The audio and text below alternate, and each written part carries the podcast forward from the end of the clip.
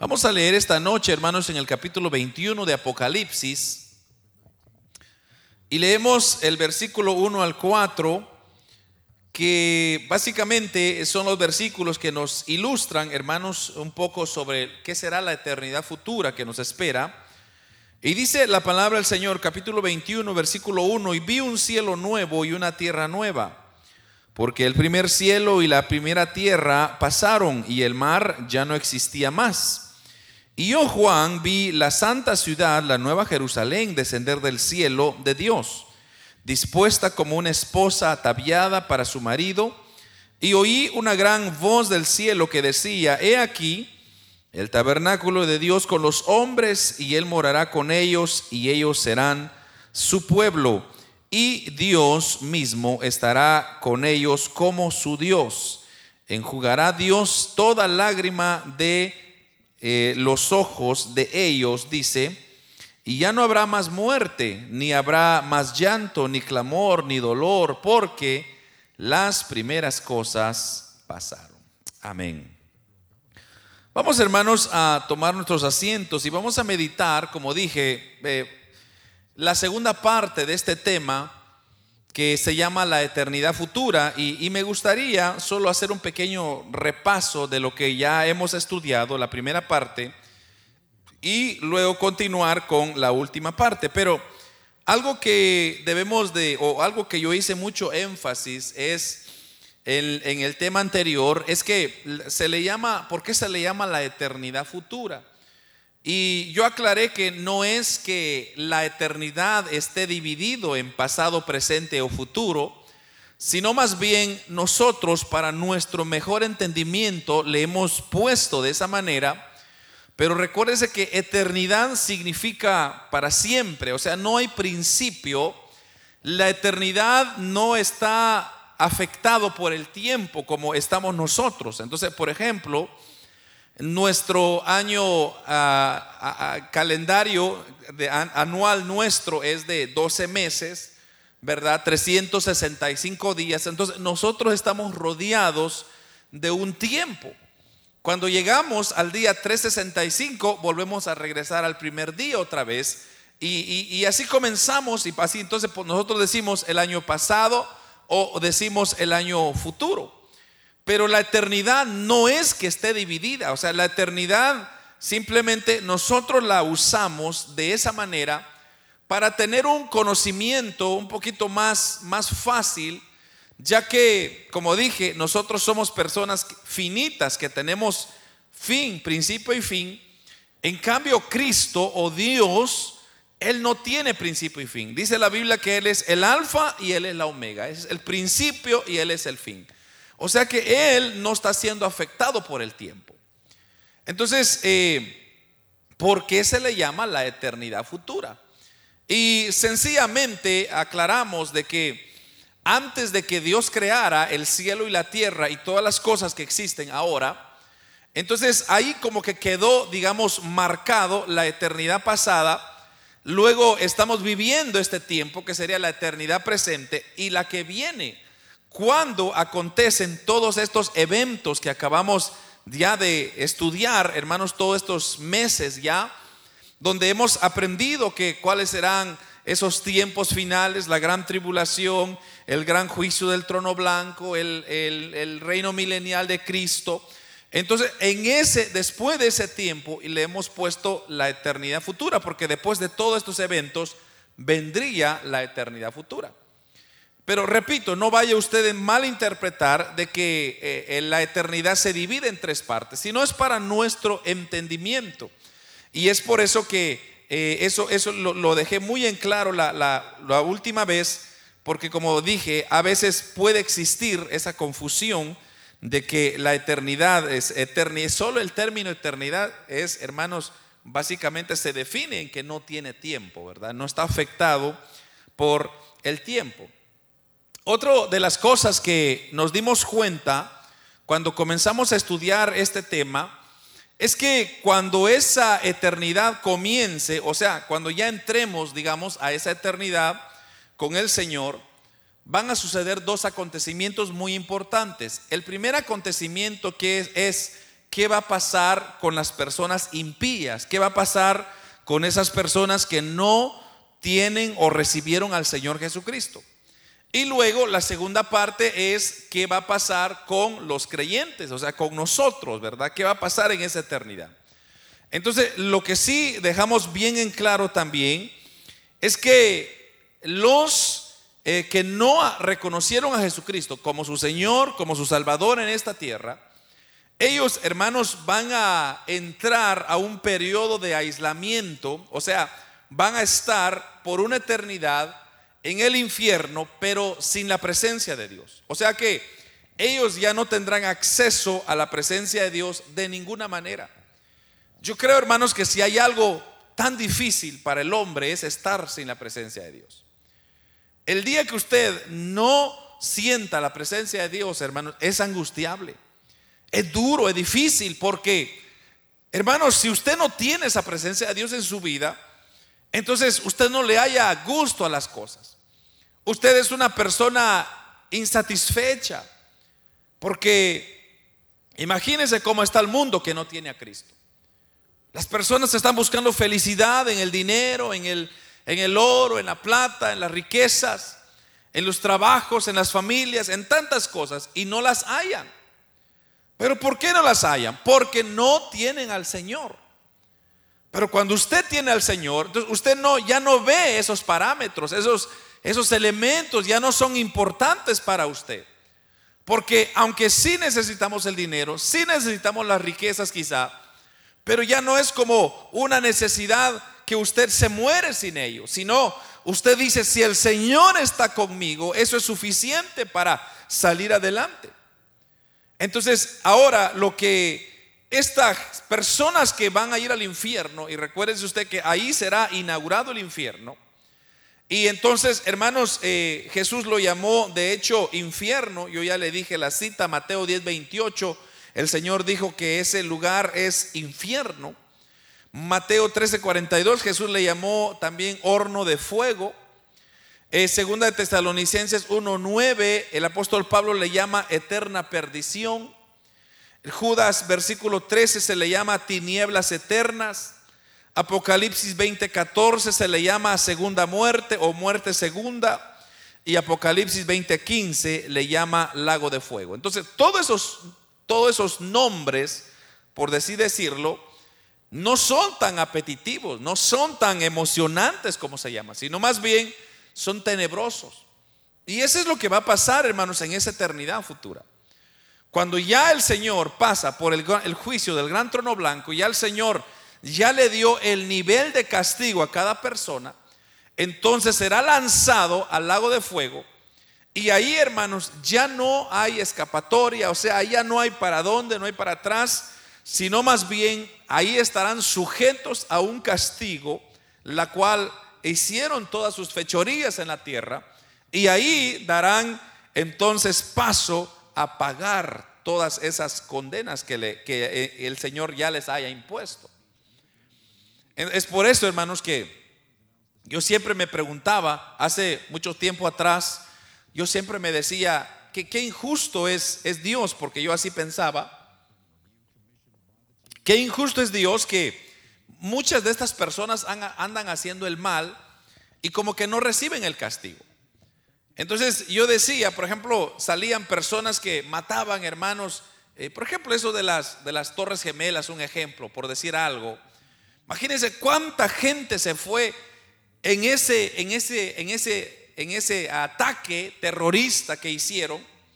¿Cuántas personas murieron? Entonces, ¿no cree usted que esas personas que planearon todas esas, esas fechorías, no, no cree usted que merecen un tormento terrible? O sea, porque uno quiere ver una justicia. Pero luego el Señor me decía, no, hijo, es que no es que yo sea injusto, porque Dios no es justo, Dios es justicia. Pero lo que pasa es que llegará el momento cuando el Señor los colará y los probará a todos y les dirá cuál es su pago. Entonces, en ese infierno, todas esas personas han de pagar todas las cosas que han hecho. Y hermanos, eh, muchas, muchas, hay muchos misconceptos, por ejemplo, porque por ejemplo hay personas que dicen, No, hermano, vamos a ir a, a tener una fiesta y al infierno vamos a ver con chicas y todo. No, momento, hermano, no nos confundamos. El infierno no es un lugar para ir a divertirse.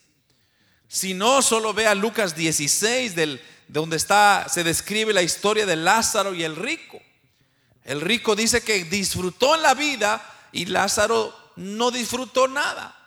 Pero ahora estaban, hermanos, entonces en un lugar, los dos, uno estaba siendo consolado y el otro estaba siendo atormentado. Pero el rico que estaba siendo atormentado, dice la Biblia que él deseaba que Lázaro mojara la punta de su dedo para tocar por lo menos la lengua. Entonces ahí usted se da cuenta de que aquel no estaba disfrutando ese lugar. Y eso es que todavía no es el infierno. Ese simplemente es el, era el Hades, era un lugar temporal donde todos están llegando, pero llegará el día cuando se estrenará el infierno y eso sí será terrible. Otra cosa que dejamos bien en claro es que eh, muchos piensan que Satanás será el dueño del infierno. O sea, Satanás estará reinando en el infierno. Y hermanos, eso no es el caso. Porque Satanás, cuando será lanzado al infierno, él estará sufriendo de igual manera como todos. Entonces, no se trata de que Satanás va a comenzar con su tenedor a, a, angustiar a las personas. No, él va a estar siendo angustiado. Porque ese lugar, hermanos, será de tormentos. De hecho, Así dice la palabra en Apocalipsis 20:10, y el diablo que los engañaba fue lanzado en el lago de fuego y azufre, donde estaban la bestia y el falso profeta, y serán atormentados día y noche por los siglos de los siglos. Entonces, ahí ya tiene usted la evidencia, la prueba de que nadie va a estar ahí, hermanos, como mandando y diciendo, este es mi territorio o esto es lo que yo voy a, estar haciendo. No, no, no, hermanos, ahí lo que va a estar sucediendo es que cada persona va a estar sufriendo. Y es por eso que hoy tenemos que definir nuestro futuro, a dónde vamos a irnos el día que nos toque partir de esta tierra. Porque ese lugar no será nada, hermanos, excitante, no será un lugar nada divertido. ¿Por qué? Porque, hermanos, esto será para siempre, será un castigo eterno. O sea, cuando la Biblia dice, Mateo 25, 46, irán a estos al castigo eterno y los justos a la vida eterna, está hablando que es una eternidad. O sea, ya no hay regreso, no hay punto de retroceso. Entonces, ¿qué tenemos que hacer nosotros? Tenemos que básicamente estar seguros para dónde ir. Y es por eso, hermanos, que se hacen todos estos esfuerzos para que usted y yo nos acerquemos. Por eso Dios pone tantos recursos accesibles para nosotros, para que usted busque y anhele la presencia del Señor. Porque, hermanos, yo no recomendaría a nadie, así sea mi peor enemigo, lo, le desearía que se, fuera al infierno. ¿Por qué digo esto? Porque, hermanos, el infierno no será nada divertido como se pintan en las películas, ¿verdad? Todo lo que ha hecho Hollywood es pintar una imagen de que es que el infierno va a ser divertido. No, hermano, créeme que no será así. Pero hoy es el día que el Señor nos ha dado para poder nosotros acercarnos a Dios y así, hermanos, enamorarnos más de su presencia. Ahora, eso es lo que nosotros hablamos sobre los impíos. Ahora nos toca hablar un poco sobre esa eternidad futura para los que, hermanos, hemos creído en el Señor. Entonces, vamos a analizar unos cuantos temas. Mire lo que dice Apocalipsis y gracias a Juan, el apóstol Juan, quien escribe en este libro de Apocalipsis, capítulo 21, versículo 1, Mire lo que dice ahí el apóstol Juan. Dice, vi un cielo nuevo y una tierra nueva, porque el primer cielo y la primera tierra pasaron y el mar ya no existía más. Entonces, en la eternidad futura, y hermanos, ya para inaugurarse, digamos, esta eternidad futura, Dios habrá de crear un nuevo cielo y una nueva tierra los cuales nosotros hemos de habitar por una eternidad. Entonces la pregunta es, ¿qué necesidad tiene Dios de crear cielos nuevos y tierras nuevas? La respuesta es bien sencilla. Y es de que es necesario crear una nueva creación porque, hermanos, esta tierra en la cual nosotros habitamos, el hombre ya la destruyó. La, la maldad del hombre, el pecado del hombre ha sido tan grande que se ha acabado con este mundo. Entonces, este mundo está plagado de tanta maldad, de tanto pecado y Dios ya no quiere. ¿Y por qué no puede ser Dios si Dios es Dios? Con su palabra Él hace, dice las cosas y se hacen. Entonces Dios lo que va a hacer es que va a tener una nueva creación donde todos los justos vivirán con Dios. Ahora, esta morada, hermanos, que el Señor nos está preparando, ha de ser maravilloso. ¿Por qué? Porque es una nueva creación. Será hermanos, ha de ser muy especial. Ahora, no hay forma de entenderlo nosotros porque, como dije, nuestra mente está pervertida, nuestra mente no tiene la capacidad para entender todos estos principios, ya que nosotros somos seres muy finitos, muy limitados. Se dice que el hombre más inteligente apenas usa el 8% de su cerebro. Entonces imagínese usted la limitación que tiene el hombre. Está muy limitado. Pero lo que sí sabemos es que de acuerdo a lo que dice la palabra de Dios, y como dije, no es palabra mía ni invento mío, dice, y vi un cielo nuevo y una tierra nueva, porque el primer cielo y la primera tierra pasaron y el mar ya no existía más, dice el versículo 1 de Apocalipsis, capítulo 21. Entonces, cuando él dice que hay un cielo nuevo y una tierra nueva, es porque hay un nuevo tierra y, hay una tierra nueva y hay un cielo nuevo. Entonces, la Biblia, hermanos, eh, se nos describe cómo será esta ciudad. Y de hecho, dice la Biblia que en esa tierra nueva eh, habrá el lugar donde nosotros hemos de habitar, la cual la Biblia le llama la nueva Jerusalén. Y esa nueva Jerusalén, hermanos, es el lugar donde nosotros vamos a estar adorando a Dios toda la eternidad. Mire lo que dice Apocalipsis 21 en el capítulo 21, versículo 9 al 11.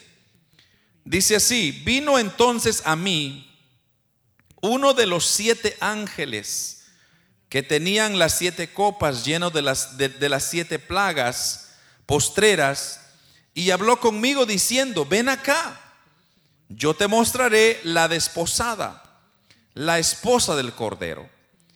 Y me llevó en el espíritu a un monte grande y alto, y me mostró la gran ciudad santa de Jerusalén, que descendía del cielo de Dios, teniendo la gloria de Dios y su fulgor era semejante a de una piedra preciosísima, como piedra de jaspe, diáfama, diáfana como el cristal. Entonces, aquí, hermanos, el apóstol Juan nos está describiendo la primera impresión, lo que él se llevó cuando vio esa ciudad donde han de morar todos los justos en esa eternidad. Un ángel dice que le mostró y vio descendiendo del cielo y su fulgor era como una piedra preciosísima, como piedra de jaspe, transparente como el cristal. Y fíjense, continúa diciendo en el versículo 22 y 23 del mismo capítulo 21, y no vi en ella templo, porque el Señor Dios Todopoderoso es el templo de ella y el Cordero.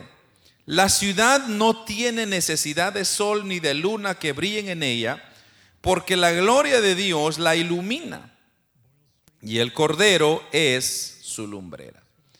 Entonces Juan nos está aquí agregando más detalles acerca de ese lugar donde morarán los justos. Y él dice que la principal característica es que Dios habitará con los justos en una intimidad muy especial.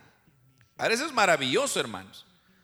Porque nos da aquí con claridad que dice que no habrá necesidad de templo, pues Dios será el templo de esa ciudad. Y el Cordero habitará juntamente con ellos. Ahora, solo imagínese usted la belleza que existe. O sea, solo piense usted, hermano, lo más bonito que usted haya podido ver en su vida. Yo no sé qué memoria, qué lugar se viene a su mente donde usted puede decir, wow, qué belleza del lugar. Pues ese lugar será más bello todavía. Porque dice que eh, primeramente no habrá templo, sino Dios será el templo. Y ahí estará el Cordero de Dios. Y dice que, hermanos, ahora, eh, fíjense qué contraste, porque el infierno es otra cosa diferente. Entonces, el infierno será un lugar de tristeza, de dolor, de, de, castigo. Y por el otro lado, tenemos ahora, hermanos, a, la nueva Jerusalén, un lugar especial, un lugar donde, hermanos, estaremos viendo a nuestro amado Señor Jesucristo, disfrutando de la, de, la, de la, bendición, del amor, del cuidado de nuestro Padre. Eso es especial, hermanos. Así que, eso, ¿quién no quisiera ir ahí? Eso es lo que quizás sería la pregunta. ¿Quién no quisiera estar en ese lugar? Por lo menos yo sí. Pero entonces viene, ¿qué hay que hacer para llegar ahí? Pues hay que esforzarse. Hay que primeramente aceptar a Cristo como su Señor y su Salvador. Segundo, mantenerse en santidad, pureza. Guardarse para el Señor, estar listo para su venida o la muerte que venga por nosotros. Para que cuando abramos los ojos, hermanos, vayamos a este bello y hermosísimo lugar. Así que, como el infierno vimos que la principal característica es la ausencia total de la presencia de Dios, Ahora vemos el otro lado, que es el cielo eterno, donde vemos una comunión absoluta de Dios, de la presencia de Dios para con sus redimidos. Mire hermano, qué contraste. Por allá estarán los impíos sin la presencia de Dios siendo atormentados. Pero por otro lado estará Dios mismo con sus santos escogidos. Y hermanos, qué preciosísimo lugar. Mire lo que dice el capítulo 22, porque de hecho aquí hay una descripción mejor. En el capítulo 22, en el versículo 1 al 5, dice la palabra del Señor, después me mostró un río limpio de agua, agua de vida, resplandeciente como el cristal, que salía del trono de Dios y del Cordero. Y en medio de la calle de la ciudad y a uno y a otro lado del río estaba el árbol de la vida, que produce doce frutos, dando cada vez, cada mes su fruto. Y las hojas del árbol eran para la sanidad de las naciones. Y no habrá más maldición, y el trono de Dios y del Cordero estará en ella, y sus siervos le servirán, y verán su rostro, y su nombre estará en sus frentes. No habrá ahí más noche, y no tienen necesidad de luz de lámpara ni de luz del sol, porque Dios el Señor los iluminará y reinarán por los siglos de los siglos. Esta, hermanos, es la descripción tan hermosa que el apóstol Juan nos presenta acerca del lugar donde habitarán los justos en la eternidad futura. Ahora, hermanos, Vamos a hablar un poco sobre la condición. ¿Cómo será la condición en que los justos vivirán allí en esa nueva Jerusalén? Entonces, en primer lugar, debemos notar que los justos tendrán el cuerpo y la mente de Cristo. ¿Cómo lo sabemos? Lo dice Primera de Juan, versículo 3, capítulo 3, Primera de Juan, eh, capítulo 3, versículo 2. Mire lo que dice ahí. Dice, amados, Ahora somos hijos de Dios y aún no se ha manifestado lo que hemos de ser. Pero sabemos que cuando Él se manifieste, mire esto, seremos semejantes a Él, porque le veremos tal como Él es. Seremos semejante a Él. Entonces, lo importante es que aquí nos está diciendo que seremos semejante a Él. En otras palabras, tendremos el cuerpo de Cristo, la mente de Cristo tendremos todas las cualidades de Cristo.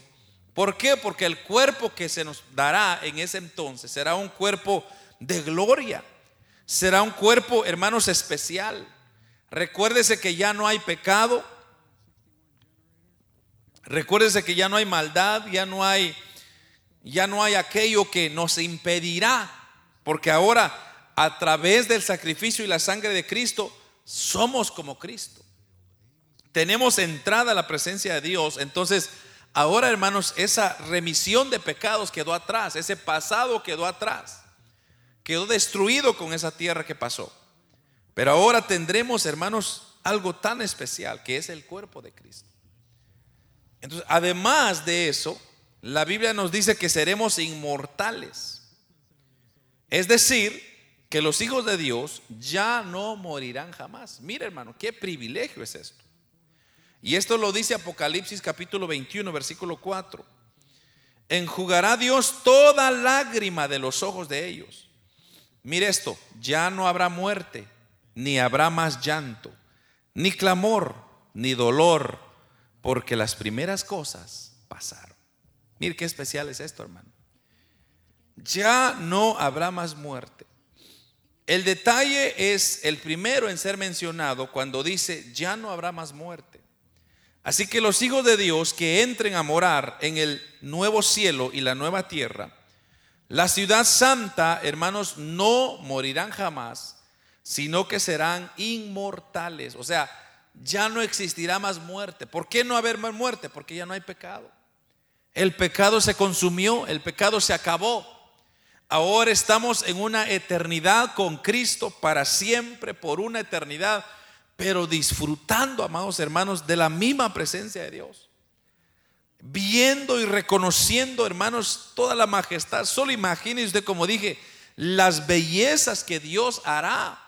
¿Y cómo no lo va a hacer, hermanos, si Él es el Dios todopoderoso que hace y dice, con el poder de su palabra. Eso, es maravilloso entender. Por eso le digo, muchas veces cuesta comprender esto porque lo que nosotros queremos hacer es traer a Dios a nuestro, a nuestro pensamiento. Y así ha pasado, hermano. Por ejemplo, hoy en día la gente lo que imagina, lo dibuja, lo ilustra y dice, mire, esto será así. Pero ese es un pensamiento humano limitado. Ahora, ¿cómo será la mente de Dios, la creación de Dios? ¿Cómo lo ha de dejar Dios de tan hermoso? Lugares de cristal, calles de oro, mar de cristal. O sea, ¿dónde usted ha visto semejante cosa? ¿Dónde usted ha visto, hermanos, que eh, eh, eh, ver un mar de cristal, por ejemplo? Yo nunca lo he visto.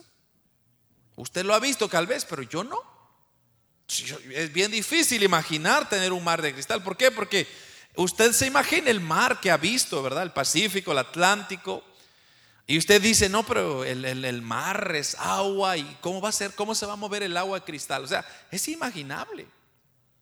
Pero hermanos, si nuestro Dios hizo todas las cosas, ¿cómo Él no lo va a poder hacer? Y como les dije la otra vez, el apóstol Pablo nos dio ese gran ejemplo y él dijo, yo conozco a un hombre que ya ha ido, dijo, no sé si es en el cuerpo, fuera del cuerpo, pero el punto es que estuvo allá en el tercer cielo. Y él las cosas que vio eran increíbles que no hay palabras. Digo, si las describiera, ustedes jamás la van a lograr entender. ¿Y por qué dijo eso? Porque todo lo que él vio, hermanos, no se puede describir. Pero será maravilloso que usted y yo la vamos a ver un día. Estaremos ahí, hermanos, en la misma presencia de Dios, viendo toda esta hermosura que Dios ha hecho. Ahora, yo, yo, solo me imagino, hermanos, por ejemplo, hace unos años atrás, miles y miles de años, cuando la tierra fue creada y ordenada, eh, usted no se imagina que, hermanos, esta tierra era hermosa. Por ejemplo, cuando Adán y Eva estuvieron en ese jardín, en ese Edén, hermanos, era una belleza increíble. Yo, no me imagino, o sea, en mi imaginación yo digo, es bien difícil imaginar el mundo en que estamos ahora tan desarrollado, tan avanzado, tan, eh, ¿cómo podríamos decir? Eh, eh, está tan invadido, hermanos, por personas que se han adueñado de, la plata, del oro, del dinero, y ellos se creen los mismos dueños y, y todo lo han echado a perder. Pero esta tierra en su principio era una belleza de lugar. Solo imagínense usted los diferentes animales que habían. Eh, no sabemos todo lo que Dios hizo, cómo lo hizo tan precioso. Ahora dice Dios, les voy a hacer una tierra nueva y un cielo nuevo. ¿Qué les parece? ¿Para qué? Para que ustedes la disfruten. Porque dice que Dios enjugará toda lágrima de los ojos de ellos y ya no habrá muerte. Entonces, si ya no hay muerte, llegaríamos a ser inmortales. Y sí, seremos inmortales. Entonces, finalmente vamos a añadir, bajo esta condición de gloria que tendrán los hijos de Dios, que ya no habrá más sufrimiento. Esto es especial todavía porque imagínese, el infierno está siendo atormentado. Y sería duro que usted va al cielo y va a, ser, va a ir a sufrir. Sería bien ilógico. Pero de hecho, eh, en este versículo que leímos, versículo 4, dice que ya no habrá más llanto del capítulo 21, versículo 4, ya no habrá más muerte y ya no habrá más llanto, ni clamor, ni dolor, porque las primeras cosas pasaron. Pero mire, el versículo 3 del capítulo 22 todavía dice, y no habrá más maldición y el trono de Dios y del Cordero estarán en ella y sus siervos le servirán. Entonces aquí se nos está diciendo que ya no habrá más maldición, es decir, que ya no habrá ningún mal que pueda sobrecoger a los hijos de Dios en esa eternidad futura. Entonces será una eternidad perfecta. ¿Por qué? Como dije, ya ahora nosotros ya salimos de un mundo pecaminoso y entramos a un cielo nuevo, tierra nueva, diferente, donde ya no hay pecado. O sea, ya no hay aquello de que yo aquí soy quien soy y no me parezco a nadie. Y ya no hay nada de eso. Ya no hay envidia, ya no hay como decir, mire, yo soy mejor que usted, yo soy más... No, ya no existe, ya no hay necesidad. Nuestro corazón será como el corazón de Cristo, amoroso, Así que de esa manera, entonces nosotros nos damos cuenta de que vamos a disfrutar una gloria de Dios maravilloso. Por eso, hermanos, los justos vivirán en una gloria eterna y tendrán el cuerpo y la mente de Cristo. Solo con pensar en esos dos términos, cuerpo y mente de Cristo, usted se va a dar cuenta de que Cristo, en cuando Él buscó problemas, aun cuando Él estuvo en cuerpo de hombre en esta tierra, como dije, él pudo haber tomado diferentes actitudes, hermano, y diferentes comportamientos y, actuar, y era justo su actitud. Pero sin embargo dice que se mantuvo puro, limpio y sin mancha. ¿Por qué? Porque para morir en la cruz y llenar el requisito del sacrificio de Cristo tenía que ser perfecto. Entonces él no podía arruinar, digamos, la salvación del hombre. Y gracias a Dios que no, no, no fue. Porque si Jesús comete un error, un pecado en esta tierra, entonces ya no satisface el sacrificio completo. Entonces usted y yo ya no tendríamos salvación, sino más bien lo que nos esperaría es el infierno. Porque todos, dice la Biblia, que para allá íbamos, todos, todos. Entonces, pero gracias a que Cristo vino, murió en la cruz, y ahora nos cambió de dirección. Y ahora nos está preparando un lugar especial. Un lugar donde vamos a disfrutar de la vida. Ya no va a estar usted con dolor de garganta, dolor de cabeza, dolor de espalda. Eh, eh, hermanos, ya no va a haber dolor. Ya no va a haber enfermedad. Ya no va a haber llanto. Ya no vamos a estar, hermanos, eh, peleándonos por, por decir, este es mi espacio, esta es mi casa, esta es mi tierra. No, hermano, todo será nuestro para nosotros. Entonces, así como la condenación de los incrédulos en el infierno, hemos visto que será un tormento eterno. Un tormento eterno, o sea, tormento tras tormento, tras tormento, tras tormento, será algo insoportable. Pero ahora tenemos por el otro lado la bienaventuranza de los justos que será interminable. O sea, será algo precioso, porque usted disfrutará de paz eterna. O sea, ya, ya no, como dije, ya no hay tiempo ahí. Hay muchas citas de hechos que nos demuestran que el cielo será por la eternidad. Y vamos a ver eh, una de ellas con la cual vamos a ir ya casi concluyendo, ya que esta parte pues está, era bien corta, pero capítulo 22 del, de Apocalipsis, versículo 5, tenemos nosotros acá una cita más y dice, no habrá ahí más noche y no tienen necesidad de luz de lámpara ni de luz de sol porque Dios el Señor lo ilumina, los iluminará y reinarán por los siglos de los siglos. Aquí la palabra de Dios nos está diciendo que en la eternidad ya no habrá más noche. Sabemos que cuando llega la noche, ya usted dice, bueno, se acabó un día, ya se terminó el día. Pero en este caso, como no hay noche, entonces no va, no va a haber necesidad de decir ya se terminó, sino que ahora, hermanos, nos estará iluminando, nos estará reinando la luz de, de, nuestro Señor Jesucristo, porque ahí dice, no habrá necesidad de luz de lámpara, ni de luz de sol, porque el Señor los iluminará.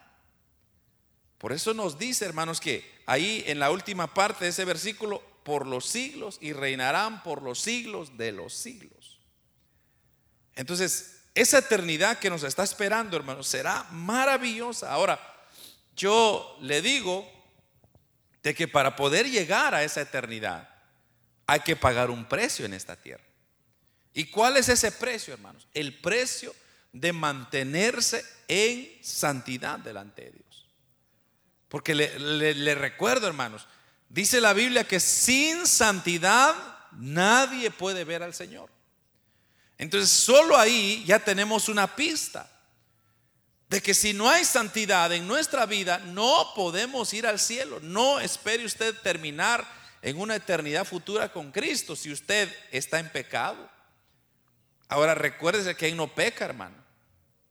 Todos pecamos. Todos tenemos una mente sucia ojos pervertidos, oídos sucios, manos que, hermanos, están listos para tocar cosas prohibidas.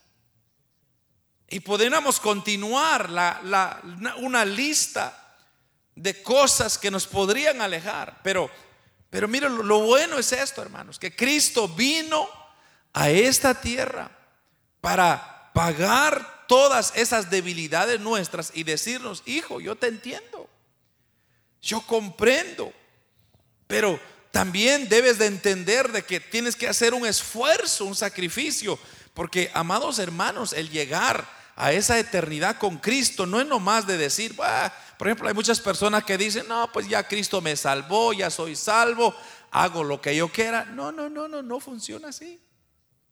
No, no, no, no es hago lo que yo quiero, no, debo de hacer lo que mi Dios me está diciendo. O sea, la voluntad de mi Padre.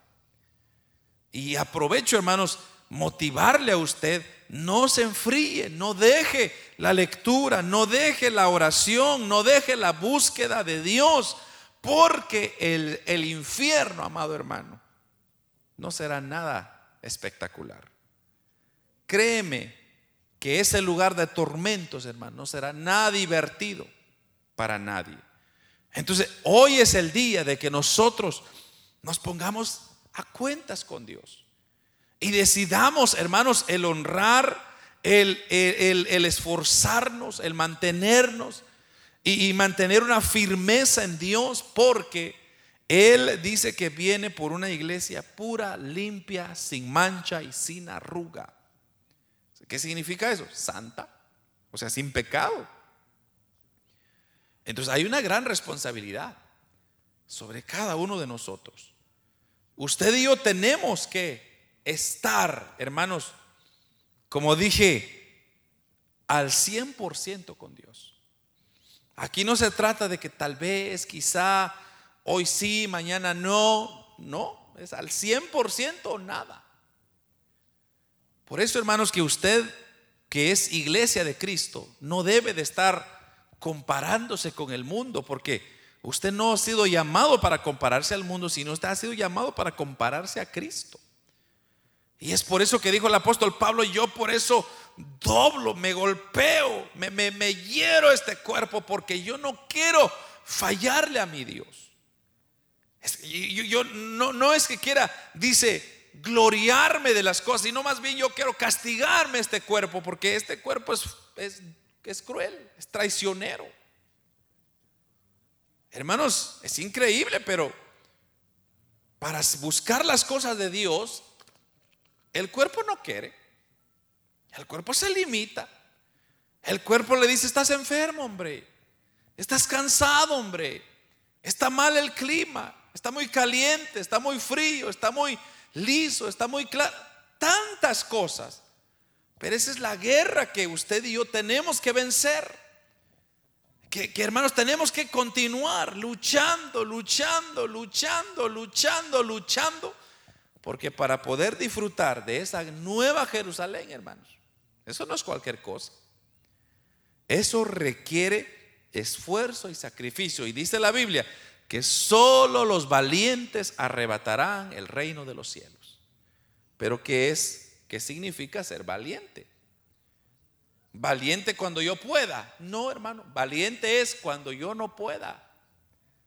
Entonces, cuando yo no tengo las fuerzas y ahí eh, intento, esa es valentía. Porque si es cuando yo pueda, entonces eso ya no, eso ya no es esfuerzo, sino es usted puede, lo hace. Por ejemplo, un ejemplo, digamos, un hombre que tenga medios económicos puede decir, mire, yo me compro este carro cash y ya de un solo trancazo, pero ese no lo disfruta porque ese se le arruina, se compra otro porque tiene dinero. O sea, ahí ya no hay, eso no es valentía, pero aquella persona que está luchando y tal vez a veces hay trabajo, no hay trabajo, pero está pagando su carrito, está pagando su carrito, ese lo cuida, ese, ese se esfuerza para mantenerlo y dice, ojalá no me vaya a dejar tirado, le compra sus llantas, lo pinta, lo lava. ¿Por qué? Porque sabe que hay un esfuerzo que está siendo invertido. Pero cuando no hay un esfuerzo no se aprecia. Entonces, para poder apreciar el reino de los cielos, hay que pagar un precio. Y ese precio usted lo va a tener que hacer ahora en la tierra. De ahí, hermanos, ya no hay lugar, ya no hay espacio. Después de esta muerte, ya no hay nada más. Entonces, es hoy hacer el esfuerzo o olvidarnos de esta eternidad futura. Entonces, como dije, hermanos, aquí ahora finalizamos todas las doctrinas que hemos estado estudiando una semana, o perdón, más de un año ya.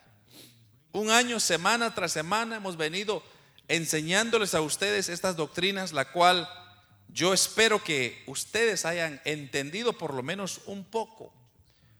Porque como dije al principio, si usted no no, maneja bien sus doctrinas, hermano, es como no manejar su abecedario, es como no saber contar de 1 al 10. O sea, las doctrinas son elementales, son básicas para que usted mantenga una relación personal con Cristo y puedan levantarse tantas cosas. Usted dice, no, no, no, aquí la Biblia me lo respalda, punto y aparte. Entonces aquí ya no se trata de qué es, qué dicen o qué, no. Aquí la palabra del Señor me lo muestra claramente y eso es lo que hemos procurado hacer, hermanos, todo este año. Así que si el Señor ya no me no me da vida o lo que sea, por lo menos usted ya ha sido instruido en la palabra de Dios. Yo espero que usted atesore, hermanos, esta palabra, porque esta misma palabra un día nos ha de juzgar. Así que la otra semana estaremos iniciando, no sé todavía qué nos va a dar el Señor, quizá vamos a estudiar algún libro, ir versículo por versículo, pero eh, mientras tanto, quiero recordarle que usted puede volver a refrescar todos estos temas, están en YouTube, se estuvieron grabando en YouTube ahí, en Facebook también. Tenemos los mensajes en audio. Hermanos, recursos hay. Solamente usted procure buscar de Dios, procure estudiar la palabra del Señor, porque de otra manera, hermanos, no podremos salir adelante. Que el Señor nos ayude, hermanos, que el Señor nos guarde.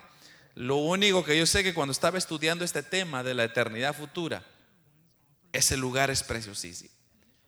Ese lugar, hermanos, yo, no logro entender con, con, totalidad la belleza, lo, lo, lo espléndido que será.